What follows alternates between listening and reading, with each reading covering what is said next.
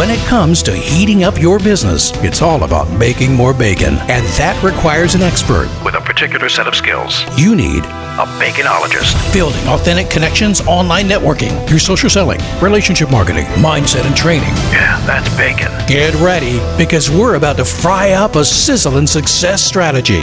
This is the Bacon Podcast with your host and business baconologist, Brian Basilico. It's a lot of bees, man. Welcome, everybody. I'm your host, Brian Basilico, and this is the podcast where you learn to make your business sizzle online. So, are you ready to fry up some new business?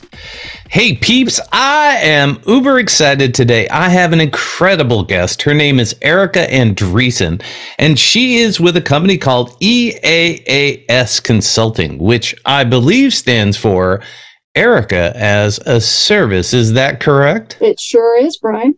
Okay. And we are going to be talking today about business continuity. And I think you're going to learn a lot about why businesses need to do this.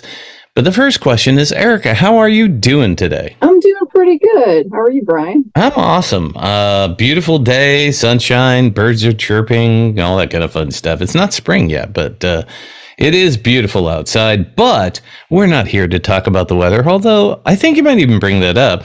Really, what we want to know is your origin story. So, how did you go from being an Army lawyer? I think they call him a JAG. I have no idea what JAG stands for. To helping small business owners and mid sized business owners avoid Murphy's Law. Well, first, uh, thank you for having me. And I just want to say JAG stands for Judge Advocate General. And I actually started in corporate law and I hated doing that. So I went and joined the Army after helping some veterans and feeling good about myself doing that. So I joined the Army, did that full time for about a decade. And in 2016, when I was deployed, we doing risk management on a high level every day where it wasn't just most likely and least likely, it was also most deadly course of action, deadly to us because it was a real risk that we had. And in every day in the military, we're doing continuity of operations because we're a 24 7 operation internationally that if one part goes down or fails, then the mission fails. And I was reading an article um, from a business review about businesses that suffered through Superstorm Sandy. And they were all asked the same series of questions. And the final question being, so what are you doing for next time? And almost all of them said, oh, this isn't going to happen again. And I was like, wow, you guys are so wrong. And you need to pay me to tell you how to not be wrong. and it, so from there, that, I had that's the birth of the idea. And then I was still active. I decided to get out in January 2020, which meant I had a six month lead. I had to drop my paperwork in January 2020. And um, of course, there was a pandemic. And I was like, dang it, I'm, I'm behind the eight ball here. I'm late to the party. Everybody's doing this now. And my friend reminded me, he's like, Erika, you are your product. Your experience, your knowledge, the way you present information is your product. And I want, oh. And that's where Erika as a service came into play. Totally makes sense. And uh, gee, the pandemic was not, you know, there was no business continuity needed then, I'm sure, right? Nope. so, for those who don't know what it is, including myself, I kind of have an idea. Define what business continuity means or is to a small or mid sized business. At the end of the day, business continuity is the kick in the bank account that you did not plan on and are not ready for. And one of the, I like to make this analogy that makes it sound simple because I think business continuity is easy and it should, and it can be if you really understand what you're doing. So think about it this way. Every single morning when you wake up and you have a goal of maybe going for a walk, what is the first thing you do? It's checking your weather app. Mm-hmm. You're, you're figuring out, okay, is it going to rain this afternoon or this morning? So if it is, it's going to alter the time I'm going for a run. Is it going to be 20 degrees out or is it going to be 70 degrees out? That's going to impact on what you wear. And what I like to say for business continuity is I help you achieve your goal with the least amount of discomfort possible. I cannot promise that you'll be comfortable. I can promise you'll be less let go through less discomfort if you've never done anything. So it is making sure that you achieve your goal, keep your business alive and thriving as you go through some struggles. So the bottom line is, is most businesses think they got it together, right? Get it together, get it together. Yeah. Um, that would be the perceived problem that they think that they have what they need to overcome obstacles, you know, like supply chain issues or, or those kind of things, right? Is kind of talk about that a little bit. Sure. Um, where most people will think that when they're looking at the failure rates of businesses, new businesses, not necessarily large or small or medium sized, like any new business, that the failure rate from the Bureau of Labor Statistics is pretty high within the first five to 10 years. And they think, oh, if I get my marketing dialed in, I got it. Oh, if I get my project management in place, I'm good. If I get my sales in, good. And if I have SOPs, I'm set. But that's a lot of just mitigating risk and it's not eradicating risk. And business continuity picks up where those parts fail because you can never get your risk down to 0%. So then the real problem would be what? That, you know, people don't understand what to do or how to do it or why to do it? So my definite targeted market, their problem is they don't know about business continuity. It's not that they know about it and they decided not to do it. Big companies are doing this. International corporations do this. Banking institutions, higher education institutions, hospitals do it. The federal government does it. The other area of mid and small sized businesses don't do because they don't know. That is, there's no barrier to entry. There's no club you need to join. There's no amount of money you need to be making in revenue. Any business of any size can be doing this. And this is truly a lifeline that people just don't know about. And if they knew, they would be doing it. So, you know, the perceived thing that I see is you know, from a marketing perspective, people say, well, I don't want to throw money at marketing. I'm just going to throw money into sales or I'm going to throw money into advertising or, you know, I'm going to, they, they think they've got it together. But I, I think the big question that I would want a business to answer is why do they need business continuity? What's the why behind it? My purpose for doing this, um, and everybody who starts a business has a purpose. You're not just doing it because you feel like it. There, there's something you actually want to achieve. And a lot of that is providing some kind of service to the community, depending on what your community is, depending on your target, depending on if it's a product or an actual service that you're providing. And in order for everybody to have, and I believe they deserve a well lived, happy life, there's part of this cycle. It is a business owner has a dream. They make their dream come alive of serving the community with this service. The community then is enhanced by having the service. And then you have employees who are able to make money to both pay for necessities like rent and food, but also pay for things that enhance their lives, which is services from other businesses, keeping those dreams alive and those employees employed from that other service. So there is this moral imperative basically to make sure that if you're going to step up to the plate and be a business owner, you're going to enhance the community, keep on doing that, especially if it's within your power. And a lot of the stuff is within your power. Right. When you run a business, you have employees. I mean, that's right there and then. If you can't produce product, if you can't provide service, there gets to be a point where you can't pay employees, you can't pay bills. I mean, it, it affects a lot of different people, right? Mm-hmm. So then we've established, you know, what the perceived problem is, the real problem.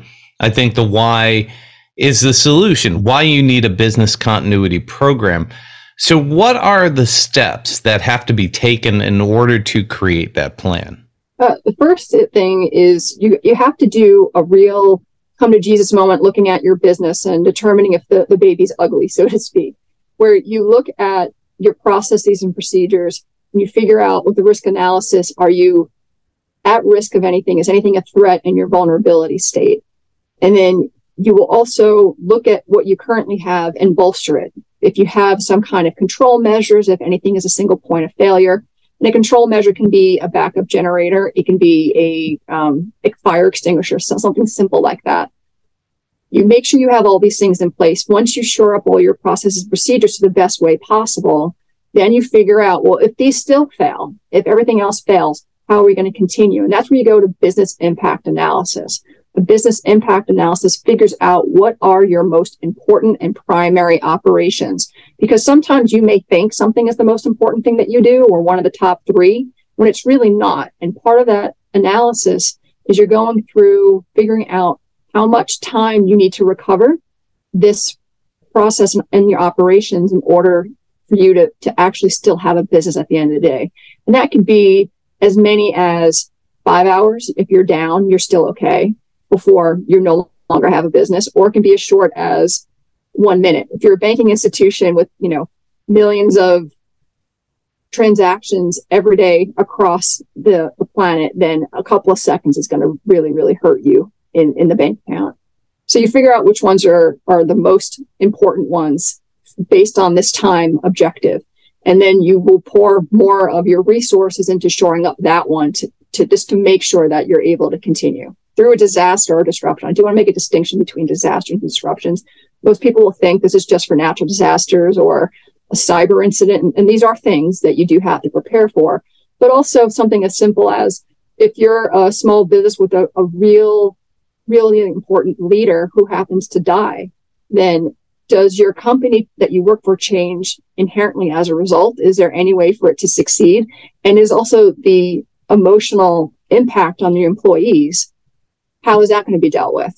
And then what are the steps to actually implement this? I mean, now that you defined everything, what do you have to do to have it, you know, basically it's a plan, but you have to have it actionable. It's like, and, and it's funny, I heard this one interview on the radio about a teacher in a community college and there was a threat, right? A gun threat or something like that. Mm.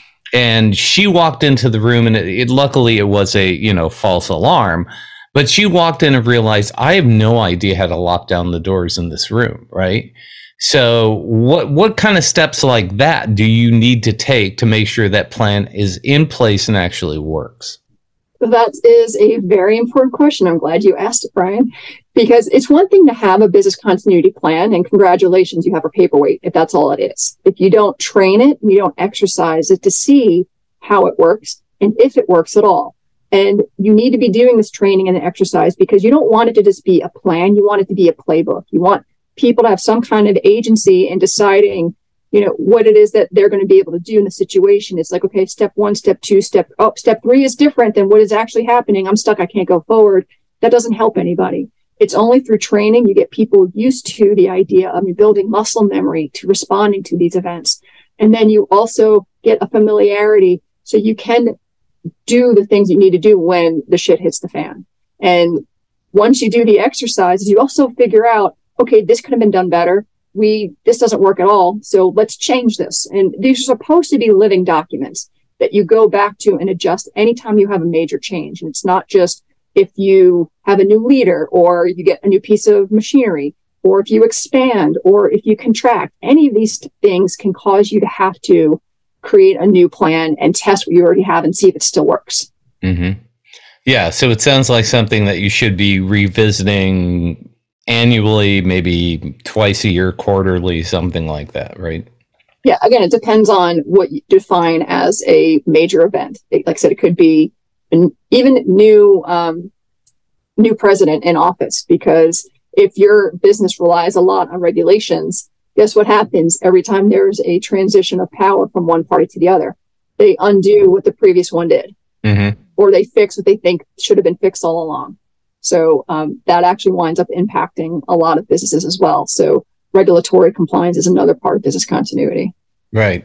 Totally makes sense. Okay. So let's kind of pull this full circle and give us some real life examples of business continuity and how it helps somebody actually either maintain or keep or grow their business.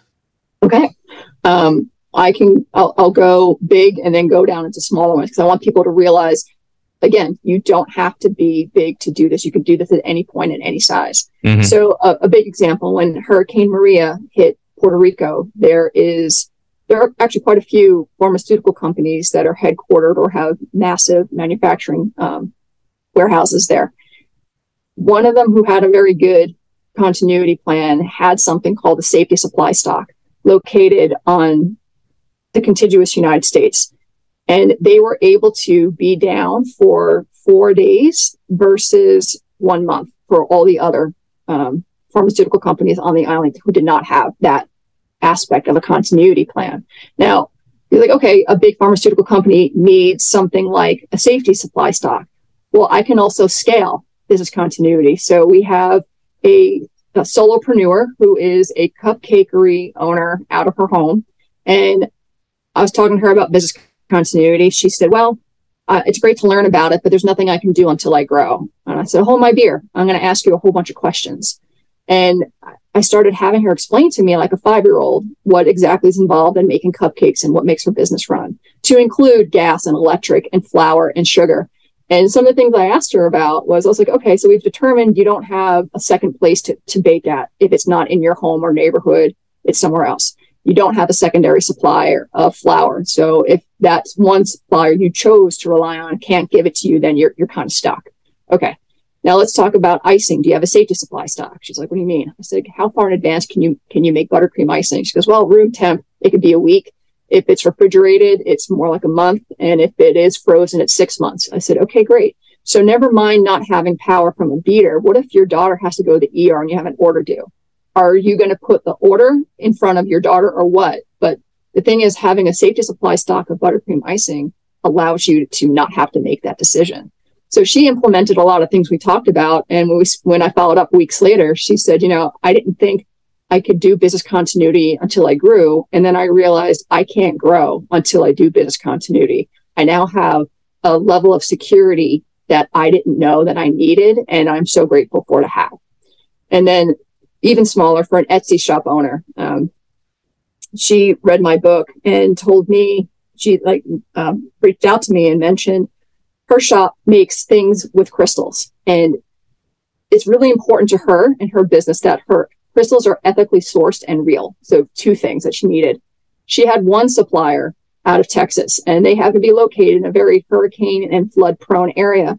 And she's like you know i thought i was pretty proactive and i didn't realize i wasn't be- until i read this book because i had to go out and research secondary and tertiary suppliers in case one of my, my primary one in Texas can't provide for me anymore. So if they go down, I don't go down. I can seamlessly continue now because I have my backups ready. Those are all great examples. And I think that really kind of puts it in perspective that this is something everybody should be thinking about and and it's worth exploring more. So I'm assuming that based on this interview, they're going to want to learn more about you and your book. So how do they do that? Well, um, the easiest thing to learn more about me and my book is go to my website, which is www.eaasc.com. Make sure you get that C, it's for consulting. Um, in there, you, there's a link to the book. You can find more about me and other things I offer. You can also find me on LinkedIn at Erika hyphen Andresen. Um, if you do want to link up with me on LinkedIn, I do ask you send a message with a connection request. I, I kind of like that better. And if you want to just, you know, learn more about business continuity in a way that makes sense and is really digestible, get my book. It's available on Amazon. It's called How to Not Kill Your Business, Grow Your Business in Any Environment, Navigate Volatility, and Successfully Recover When Things Go Wrong. And I wrote it in a very conversational tone. It is pretty much the way I speak. And um, I know you're a music fan, so mm-hmm. I just want to let you know my book has a music theme. So every chapter, except the intro chapter, is a song, and there are lyrics that are forecasting the theme of the chapter. So I have Rolling Stones, David Bowie, Wu Tang Clan, Foo Fighters, Nine Inch Nails, Earth, Wind, and Fire, um, Stereo MCs, and Snap as the bands. I'm probably oh, you too as well. Yeah. Awesome. of course, that hits right where I work. Anyways, Erika, this has been awesome. It's been a pleasure getting to know you. Thanks for coming on and dropping some sizzling hot bacon knowledge bombs on my peeps. I so appreciate you, and I look forward to uh, hearing about you and and maybe interviewing you again in the future. Thank you, Brian. Thank you for letting us sprinkle some bacon bits into your brains. Want some more? Learn more about this podcast and our guest experts at baconpodcast.com. Have questions? Send them to Ask Brian at baconpodcast.com. Until next time, keep sizzling. And remember, it's all about the bacon.